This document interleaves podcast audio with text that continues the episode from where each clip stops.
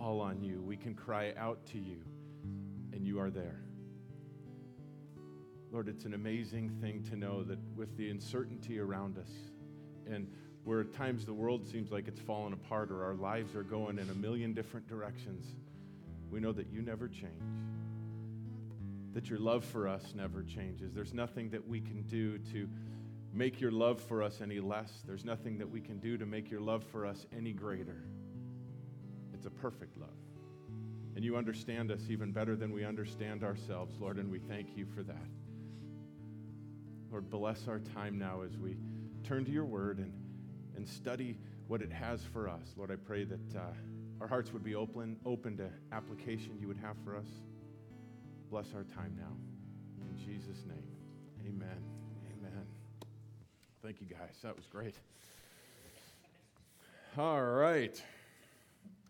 Well, if you would take out your Bibles with me and open them up to Genesis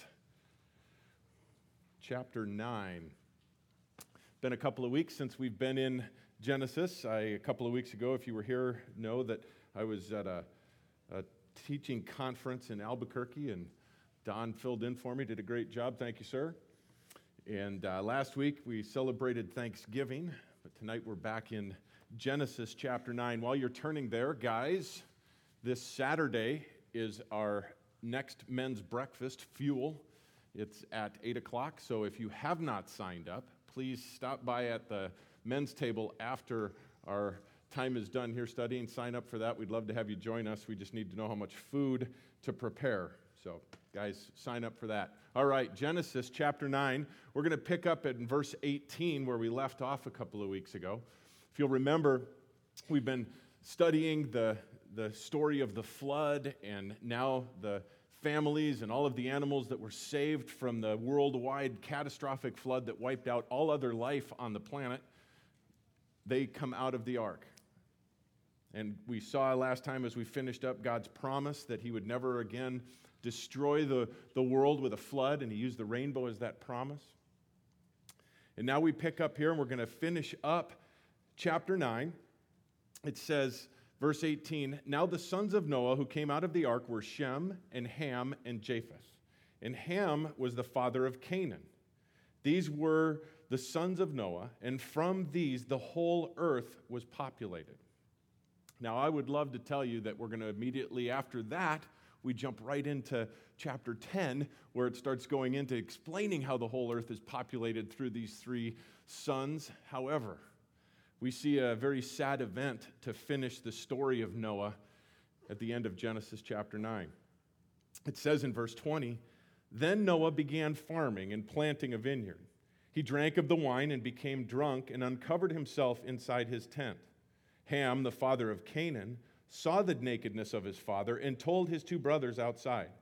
But Shem and Japheth took a garment and laid it upon both of their shoulders and walked backwards and covered the nakedness of their father and their faces were turned away so that they did not see their father's nakedness. Well, tradition tells us that when they got off of the ark, they settled on the northern slopes of Mount Ararat initially.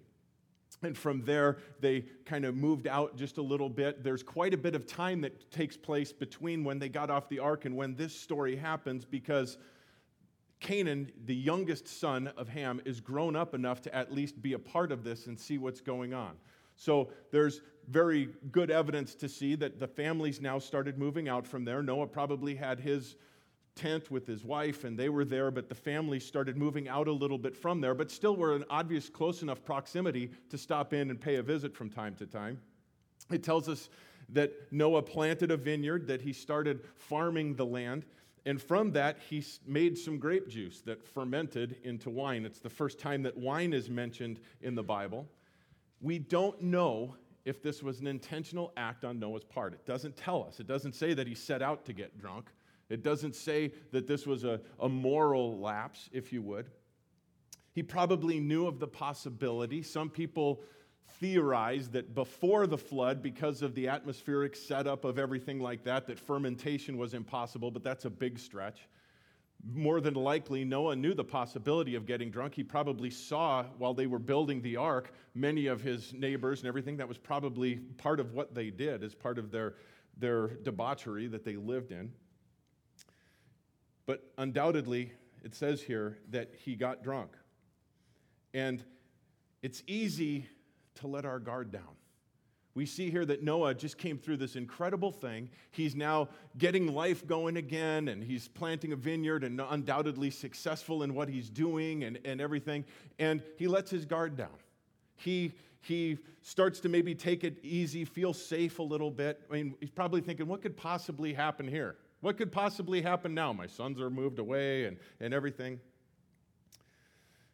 But the enemy loves to hit us when we're at our weakest. The enemy loves to attack us when we think that we're in good shape. He likes to make us feel comfortable and then get to us. 1 Peter 5 8 tells us to be of sober spirit, be on the alert. Your adversary, the devil, prowls around like a roaring lion seeking someone to devour. We need to always be on our guard. This verse in, in Peter tells us to be of sober spirit, be on the alert. That's a continuous action. We can never even open the door just a little bit to temptation and sin. Tells us, though, in verse 21 that he drank and he became drunk and he basically stripped naked and passed out in his tent. Undoubtedly, he wasn't expecting company. Now, the Bible is very clear about drinking to excess, drinking to get drunk, drinking really at all. It talks about Proverbs 20, verse 1 wine is a mocker, strong drink is a brawler, and whoever is intoxicated by it is not wise. Is not wise. Proverbs 23, 29 through 33 says, Who has woe? Who has sorrow? Who has contentions? Who has complaining? Who has wounds without cause? Who has redness of eyes? Those who linger long over wine those who go to taste mixed wine. Do not look on the wine when it is red, when it sparkles in the cup, when it goes down smoothly. At the last, it bites like a serpent and stings like a viper. Your eyes will see strange things, and your mind will utter perverse things. It's a deception of the world. It's a deception of the enemy that it's, that it's okay. As long as, especially, you know what, if you're not driving, it's okay. That's what the commercials will tell you. Go out and have a great time as long as you have a designated driver. There's no problem as long as you take those types of precautions. But the Bible speaks very much against it. Ephesians 5:18 tells us, "And do not get drunk with wine, for that is dissipation, but be filled with the Spirit." It contrasts the work of the, the Spirit with the effects of drunkenness. Alcohol is a depressant regardless again of what television commercials try to tell us. This is how you have that happiness. This is how you have fun. This is how you enjoy yourself. Alcohol depresses self control, wisdom, balance, and judgment. But the filling of the Holy Spirit has the exact opposite effect. The Holy Spirit is a stimulant. The Bible tells us that the fruit of the Spirit is love, joy, peace, patience, kindness, goodness, faithfulness, gentleness, self control. The Holy Spirit influences every aspect of our being to be better, to have the joy that the world promises but can't deliver. Now, it wasn't just the fact that Noah got drunk that makes this story so sad. We see in verse 22 that his youngest son, Ham, saw his nakedness. Now, that word saw implies that he looked upon it with satisfaction, that he saw it and it made him happy. He saw it and it gave him some kind of internal joy with that. Now, it doesn't tell us any more details with that, but I have to surmise that perhaps after all of these years of following his father and seeing his father's righteousness and the fact that he always seemed to do the right thing and follow God the right way. And maybe he had some times where he was corrected by his father and, and pointed out some different things. And this built some internal resentment with him. Maybe there was, you know, this rebellious attitude that a lot of children have. I know I went through that stage in my life of rebellion. Some people look at godly men and they emulate them. They want to they want to be like them. But far too often people look at people that are following God and living the right way and instead of saying I want to be like that, they say, "You know what? I'd love to see them stumble and fall. And we see that happen so many times when godly men do fall, and the world seems to take pleasure in seeing that. It makes front page headline news when a godly man falls and stumbles. Now, it tells us that Ham went outside and told his two brothers. Now, we don't know if his two brothers, they all came to visit, or if he went running to go get them and bring them to see it. But it says, it literally means he told them with delight. He saw it, he found some type of pleasure in that, and then he ran to tell his brother, saying, Man, you're not gonna believe this. Dad's passed out drunk in the tent. You gotta come see this. Spreading gossip. Again, trying to make himself feel better and feel all of them. Yeah, dad, you know, dad, Mr. Goody Two Shoes, you got to come and see this. But we see in verse 23 that his two brothers didn't join him. His two brothers didn't join in the activity. But notice it also doesn't tell us that they rebuked him to his face. Instead, their actions spoke louder than their words. It tells us that the two brothers then got to the front of the tent and they put, a, they put their hands on each other's shoulders like this and draped a cloth over it or a blanket over it and walked backwards into the tent, not looking at their father, and covered him up with the blanket. 1 Peter 4 8 tells us, above all, keep fervent in your love for one another, because love covers a multitude of sins. That word fervent means passionate.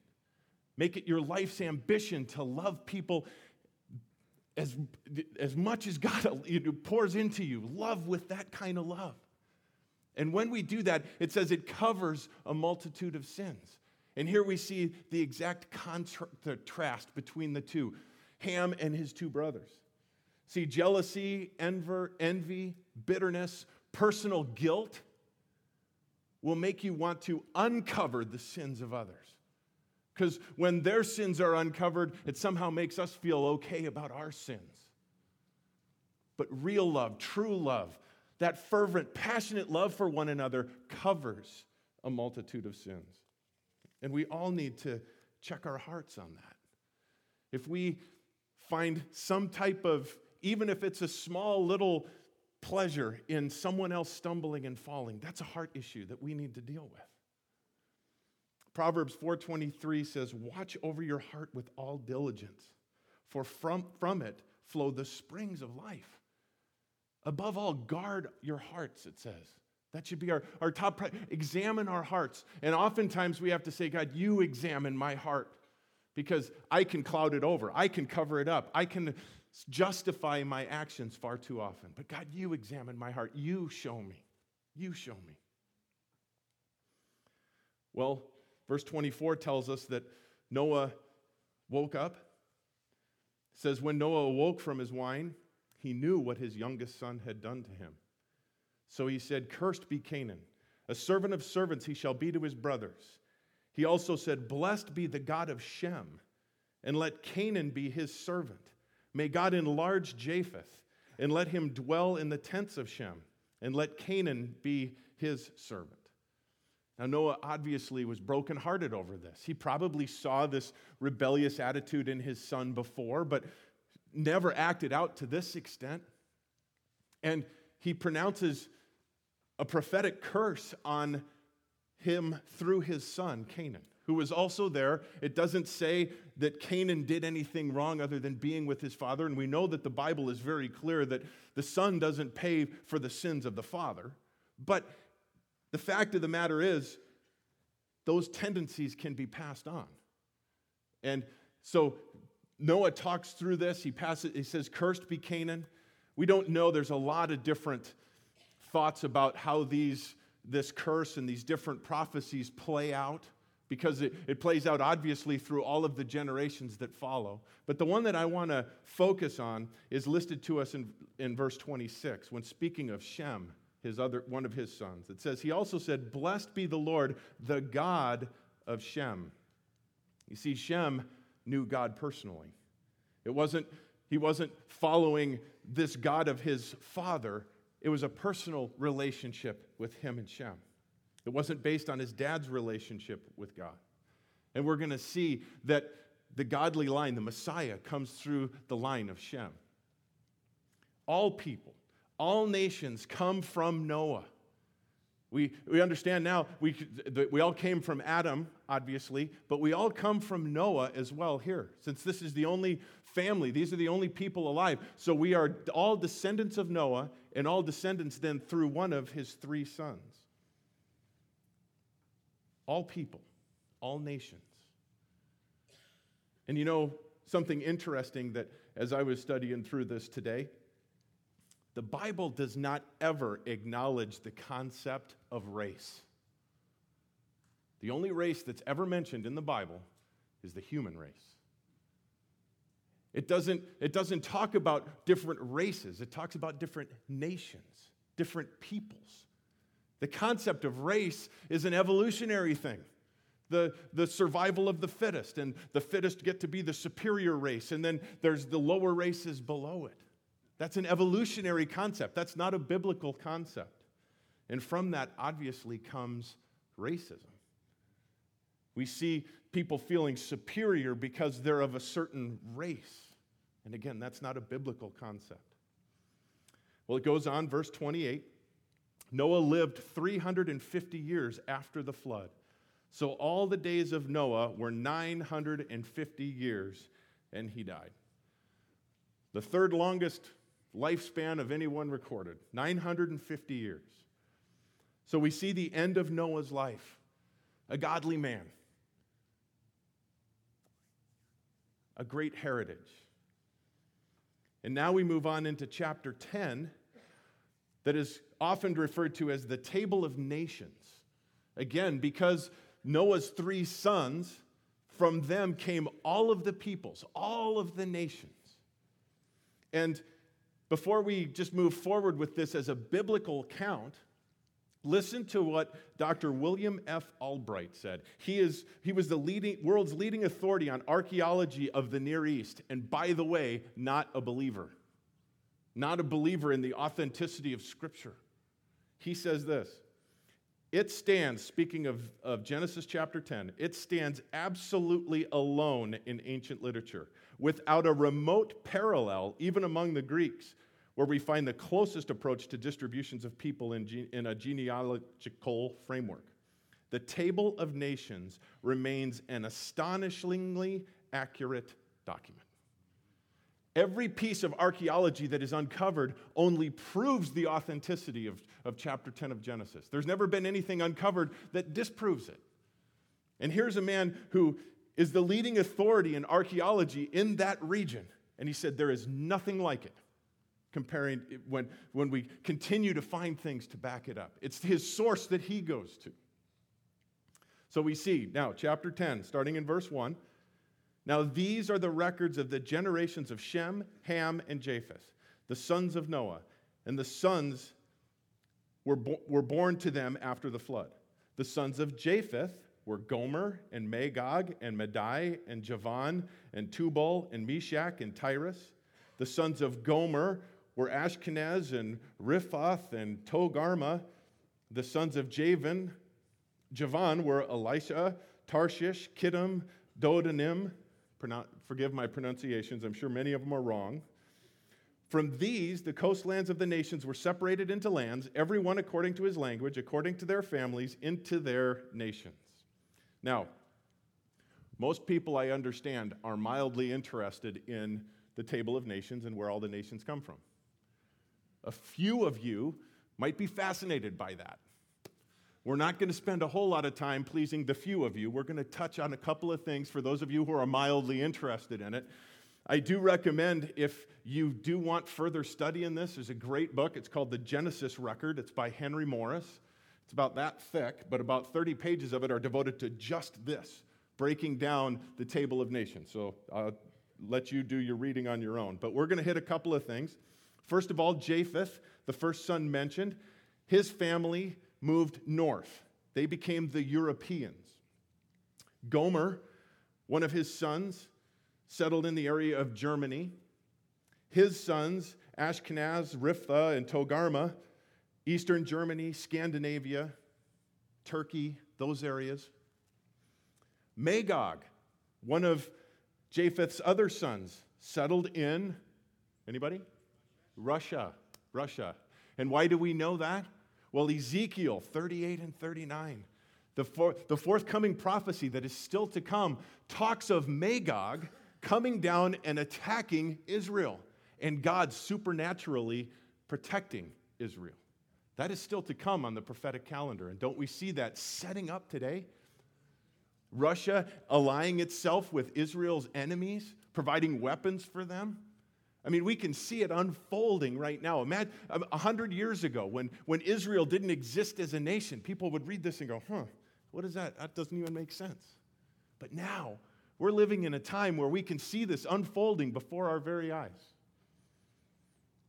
Madai, another son, the Medes and the Persians, that's present day Iran.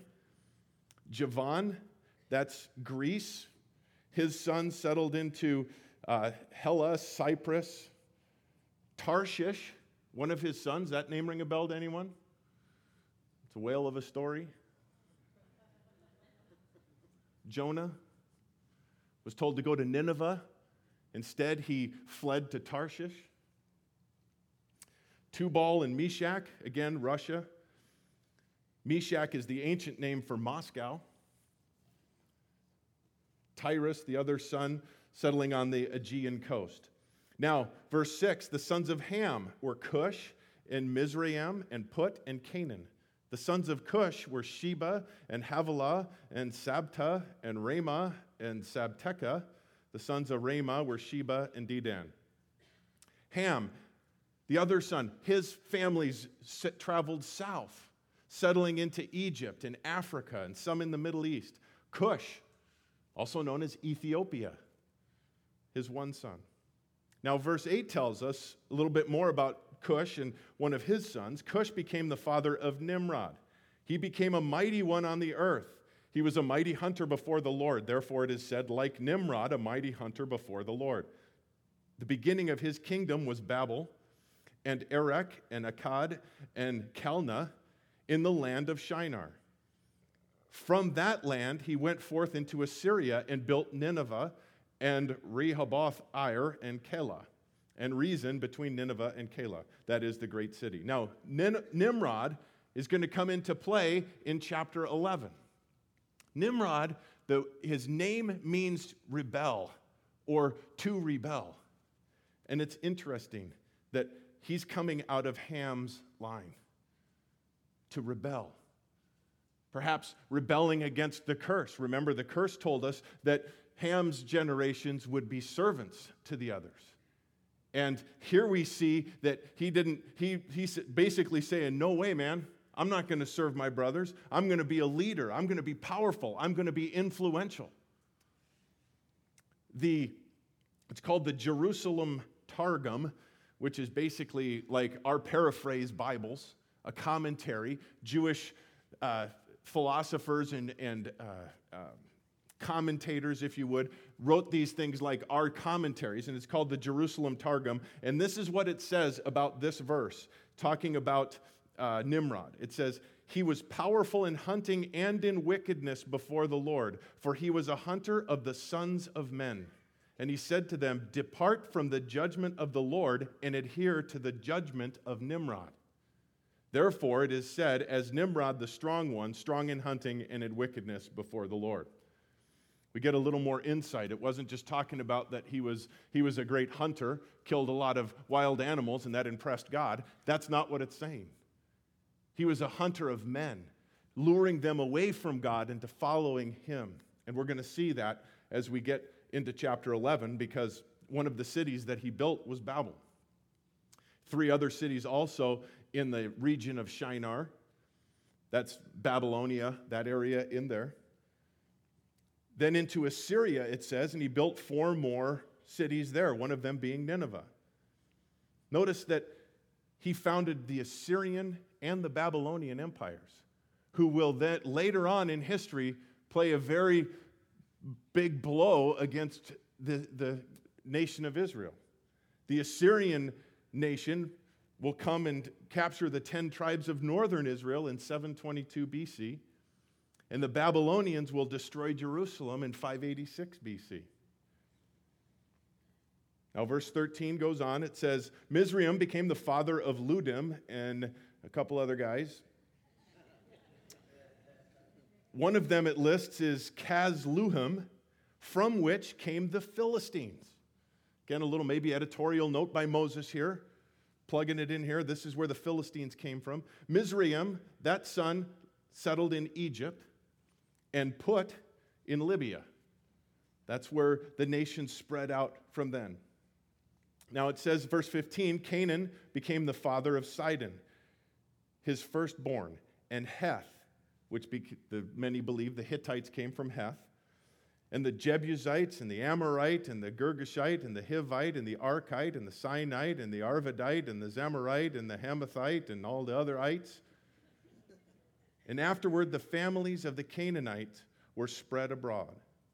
The territory of the Canaanite extended from Sidon as you go toward Gerar as far as Gaza, as you go toward Sodom and Gomorrah and Admah and Zebulun, and as far as Lasha.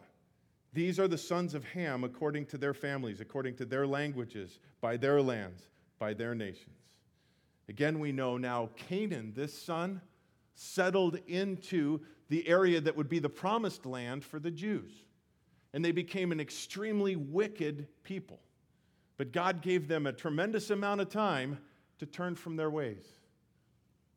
We have a loving and gracious God, a, a long suffering God. And He gave them 400 years to turn from their evil, wicked ways before the Israelites moved in. We get a lot of information about the different ites because they're the ones that the Israelites will continually battle. The Hittites, there's some evidence, again, I won't go into all of it. it, it was a good read today, but the evidence that links them to the Mongolian people. Sinites, Sino refers to China. So here we see the Chinese, Japanese, other Asian nations where they have their history. Also to Shem, the father of all the children of Eber, the older brother of Japheth, and the older brother of Japheth, children were born. So Shem, again, we come back now to the, the godly line, the one that God chooses to bring his people, Israel, out of. And it says the children of Eber. Most commentators believe that that is the forerunner to the, where we get the term or where we see the term Hebrews. The children of Eber. And it's interesting that Eber means crossing over or the region beyond. Kind of interesting when you think about it. Continuing on, Table of Nations, the sons of Shem were Elam and Asshur and Arphaxad and Lud and Aram. The sons of Aram were Uz and Hul and Gether and Mash. Arphaxad became the father of Shelah, and Shelah became the father of Eber. Two sons were born to Eber. The name of one was Peleg, for in his days the earth was divided, and his brother's name was Joktan. Here we get to an interesting little, again, insertion into the table of nations when we get to the name of Peleg. It says, Peleg, for his days, for in his days the earth was divided. Peleg actually means division. And there are two schools of thought with this. One people, people believe that this is when the Tower of Babel takes place, when the peoples are divided. Other people commentators believe that this, because it's a different word than the division that's used of people dividing, that this is actually when the continental shift took place and the, the worlds were separated. I tend to believe, again, after reading and studying through this and just thinking through it logically myself, that it's the former. That it's when, with regards to the people from the Tower of Babel when they were dispersed, when they were separated, when they were divided. A lot of people, again, try to come up with different ways to explain how things happen. Because the question invariably comes okay, you got all of the animals and you got all of the people that are alive on the planet at Mount Ararat. How do we get kangaroos and people on in Australia? How do we get pe- people and animals dispersed throughout the world without them all being together at one time and then all the places shift? Well, there is a very logical explanation for it. The ice ages, and it's proven, didn't happen gradually. There's vast amounts of evidence that it was a catastrophic event when they took place. There's woolly mammoths that have been uncovered, entombed in ice with fresh flowers in their mouth still. So it happened very quickly. And an interesting fact, I, it, again, this fascinates me. The glaciers, and again, I don't know how they prove this or how they come across it, but people much smarter than me have put all of this stuff together. But the glaciers during these ice ages that were sucked into the North Pole and the South Pole, 14 million cubic miles of water were sucked into the glaciers out of the oceans. 14 million cubic miles of water sucked into the glaciers. Well, if it's sucked out of the oceans into the glaciers, we have all of these land masses, land bridges between all of the continents that could have easily carried everyone around. They could have walked right over there, no problem. Then all the, the other one to me that just makes the most sense is for crying out loud, their great grandpa built an ark.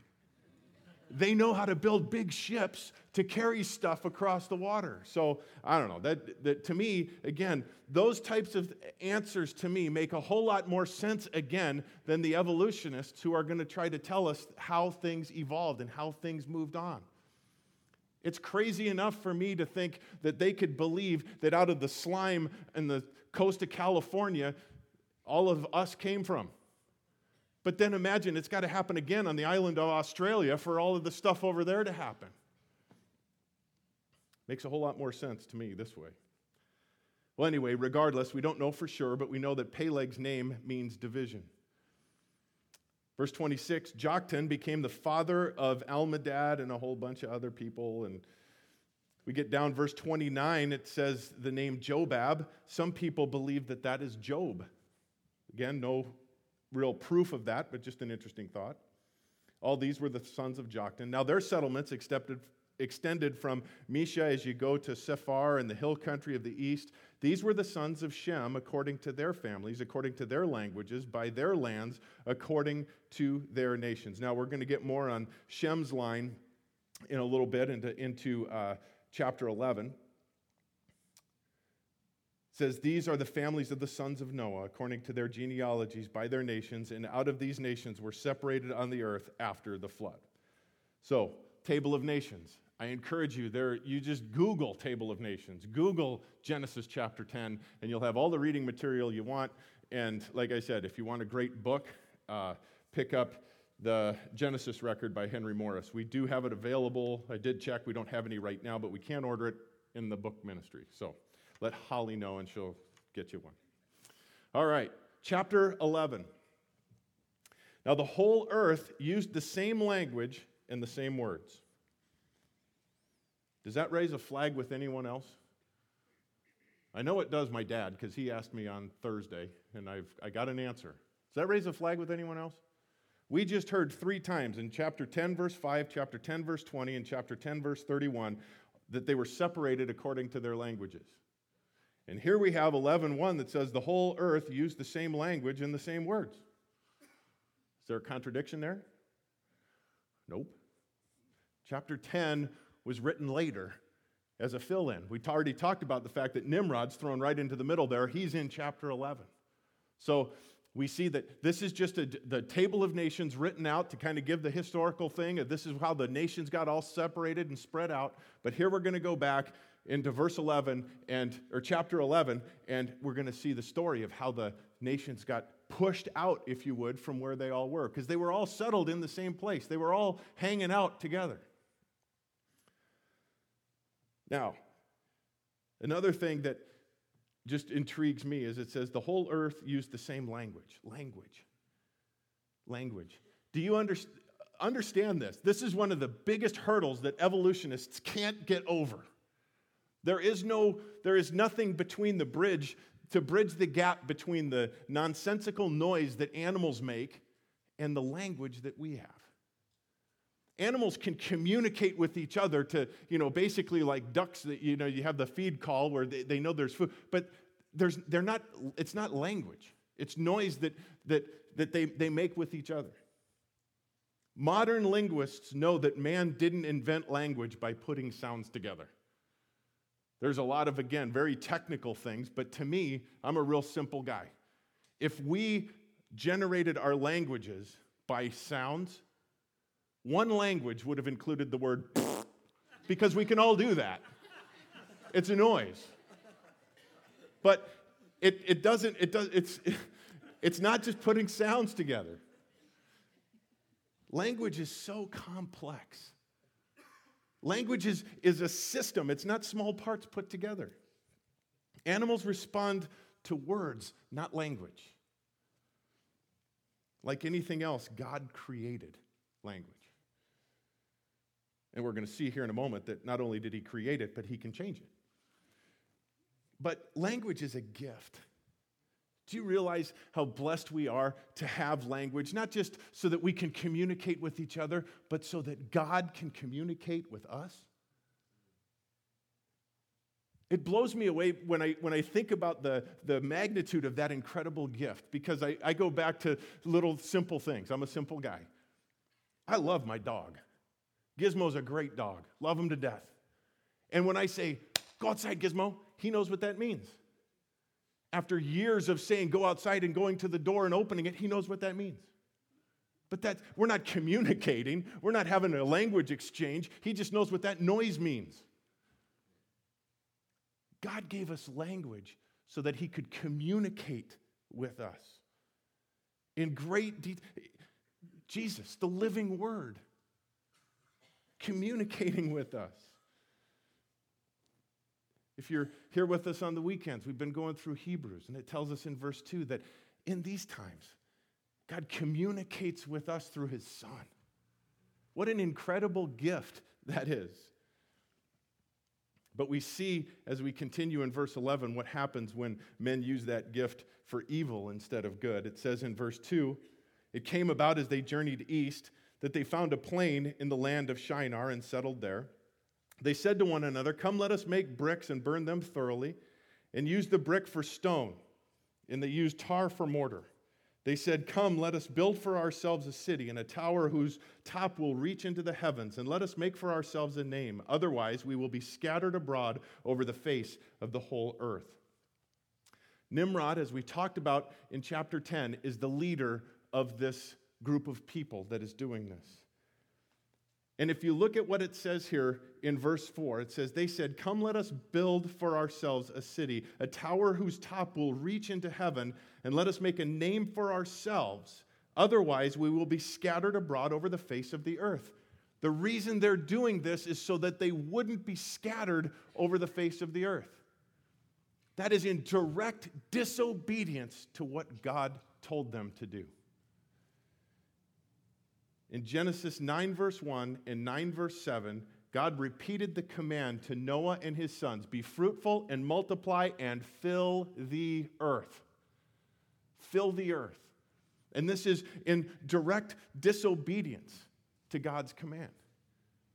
And again, reading this, it's, it's fascinating to, to think through this. Again, this isn't specifically laid out for us, but what they used there, this tar, was a sealant, the same word used to seal the ark, to keep the water out.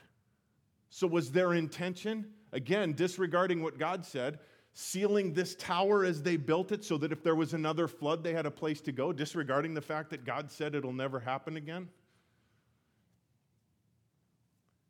Direct defiance to God. And look, look again at the, the arrogance in it. Come, let us build for ourselves a city. Let us make a name for ourselves.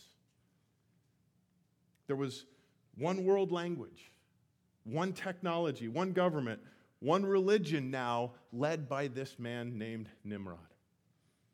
Goes on, verse 5. The Lord came down to see the city and the tower which the sons of men had built. The Lord said, Behold, they are one people, and they all have the same language. And this is what they began to do. And now nothing which they propose to do will be impossible for them. Come, let us go down and down there and confuse their language so that they will not understand one another's speech. Notice again there he says, Let us go down, referring to a triune God. So the Lord scattered them abroad from there over the face of the whole earth, and they stopped building the city. Therefore, its name was called Babel, because there the Lord confused the language of the whole earth. And from there the Lord scattered them abroad over the face of the whole earth.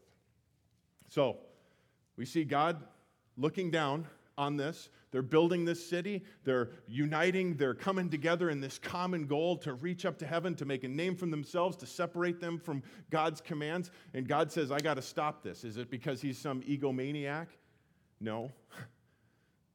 It's because he's merciful and loving. What starts out sounding like a great idea to all of these people, not knowing Nimrod's intention, I'm sure, unite together, a common good, convince the masses that this is a good cause, and everybody gets behind it. But God knows their hearts. And He says nothing they propose to do will be impossible for them. Again, we see this played out throughout history over and over again. Started out somebody raising up and sounding like a good idea, getting everybody convinced that this is a good idea and coming along with it, and the horrific things that follow. Time and time again, it could give illustration after illustration after illustration. You don't have to go any further than, than Adolf Hitler in, in Germany. This type of thing leads only to devastation and destruction and, and damnation going to on a fast track to hell, and God says, We can't let this happen. We need to go down and confuse their language and, and get them spread out doing what we told them to do on their own, and they didn't do. They disregarded it. God confused the language and scattered them over the face of the earth. This was a necessary curse in Genesis 11. But I love the parallel with this. Turn with me real quickly to Acts, the book of Acts chapter 2. We see God seeing all of these people coming together and doing this thing and the, the, the, horrible results that could come, and He scatters them by confusing their language. But look what happens in Acts chapter 2. Starting in verse 1. When the day of Pentecost had come, they were all together in one place. And suddenly there came from heaven a noise like a violent rushing wind, and it filled the whole house where they were sitting. And there appeared to them tongues of fire distributing themselves, and they rested on each one of them. And they were all filled with the Holy Spirit and began to speak with one with other tongues as the Spirit was giving them utterance. Now there were Jews living in Jerusalem, devout men from every nation under heaven, every nation under heaven. And when this sound occurred, the crowd came together and were bewildered because each one of them was hearing them speak in his own language. They were amazed and astonished, saying, Why are you not all who are speaking Galileans? And how is it that we each hear in our own language to which we were born? Parthians, Medes, Elamites, and residents of Mesopotamia, Judea, Cappadocia, Pontus, and Asia men from every nation. It goes on to list many more. They, they heard in their own tongue the gospel message. I love that. When things are, are going evil and going and heading down the tubes, God confused their language and spread it out. But when it came time to get the gospel message out, he used language again, speaking in their own language. Amazing, amazing. Communication is hard. It is. Can I get an amen, husbands and wives? Communication's hard. It's, it's, it's difficult to understand each other. And, and then when we get our own attitudes in the way, it can become even, even harder, even when we're speaking the same language. I heard a, a story of a, a couple that was uh, really upset with each other, and they, they, neither one of them was going to talk to the other one. They were just giving each other the silent treatment.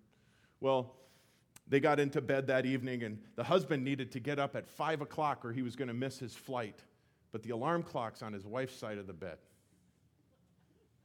But he's not going to talk to her. So he writes her a note I need to get up at 5 o'clock. Please set the alarm and wake me up then. Hands her the note. She looks at it, puts it on the nightstand. They go to bed. He wakes up the next morning, 8 o'clock. And now he breaks his vow of silence because he's beside himself. He said, I told you to wake me up at five o'clock. It's eight o'clock. You didn't wake me up. And she points over at the nightstand and it opens up the note and it says, It's five o'clock. Get up.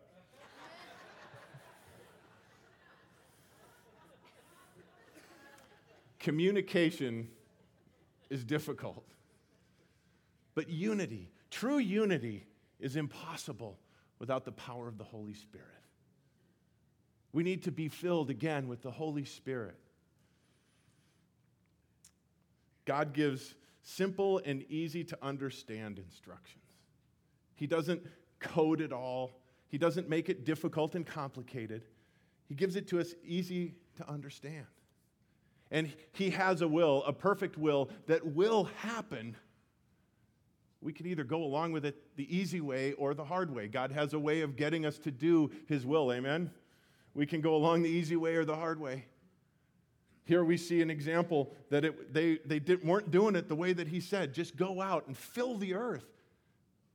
He had to do it his way.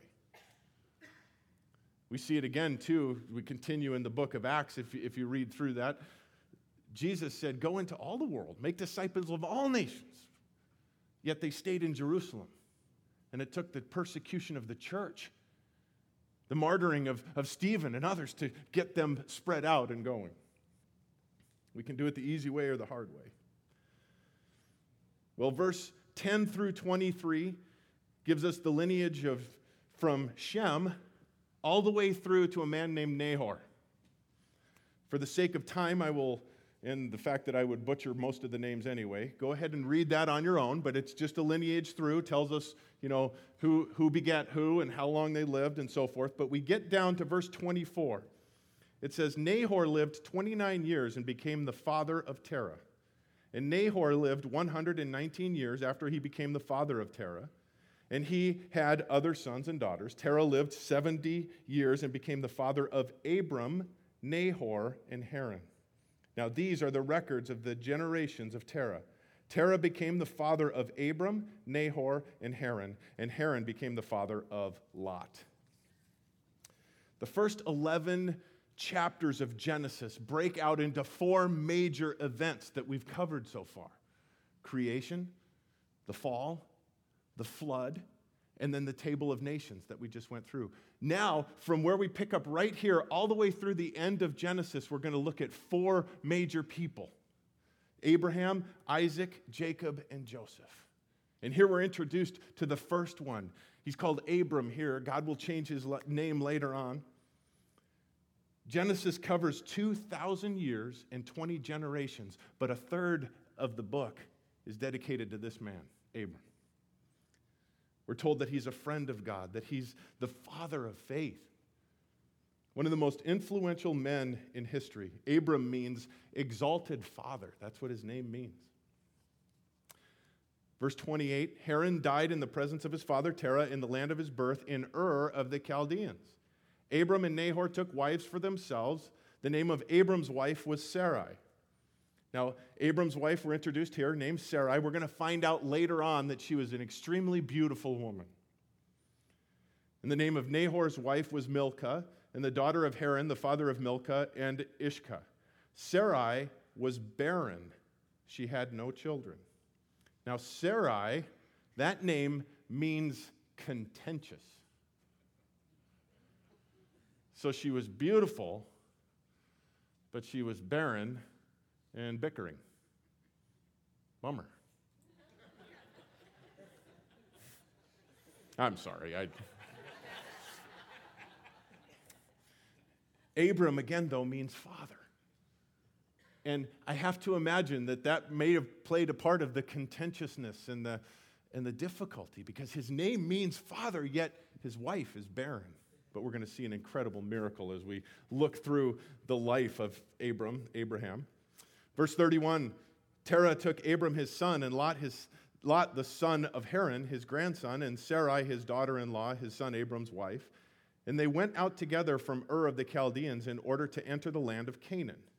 And they went as far as Haran and settled there. The days of Terah were 205 years, and Terah died in Haran. First reading of this, we see that Abram, with his dad and a whole bunch of the rest of the family, left their homeland and started going towards Canaan, the eventual promised land. But we find out a little interesting information, and obviously we're going to dig into this a whole lot more starting next week. But it tells us in Acts chapter 7, verse 2 through 4, Stephen, again giving the account now, he said, And he said, Hear me, brethren and fathers.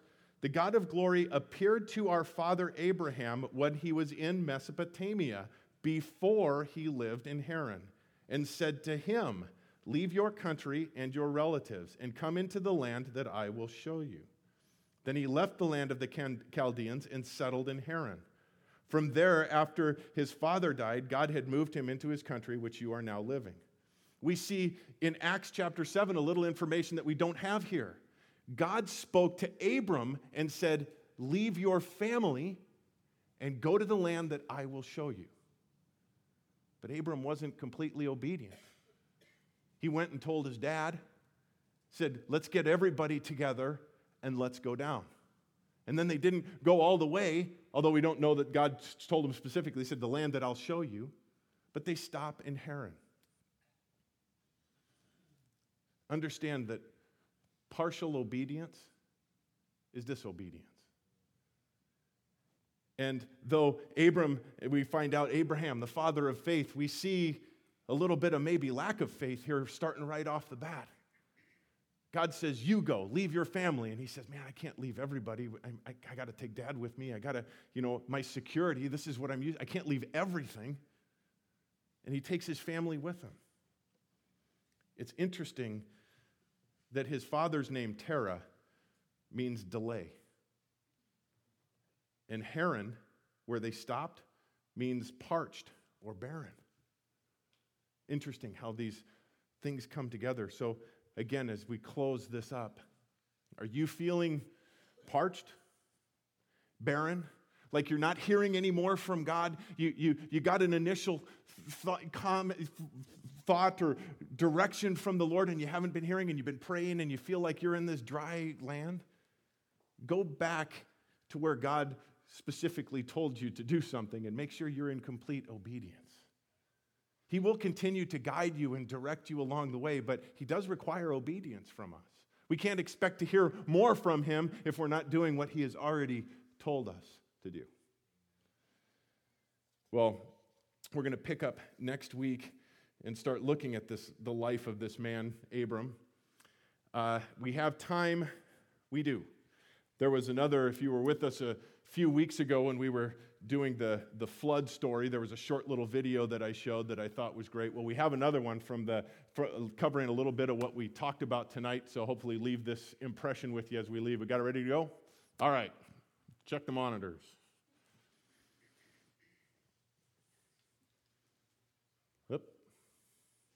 I can't read that fast. Well, check this out. First off, let's talk about the word race. Sometimes when people use the word, they mean supposed races of people who have evolved at different times, rates, and in different locations. That's not true.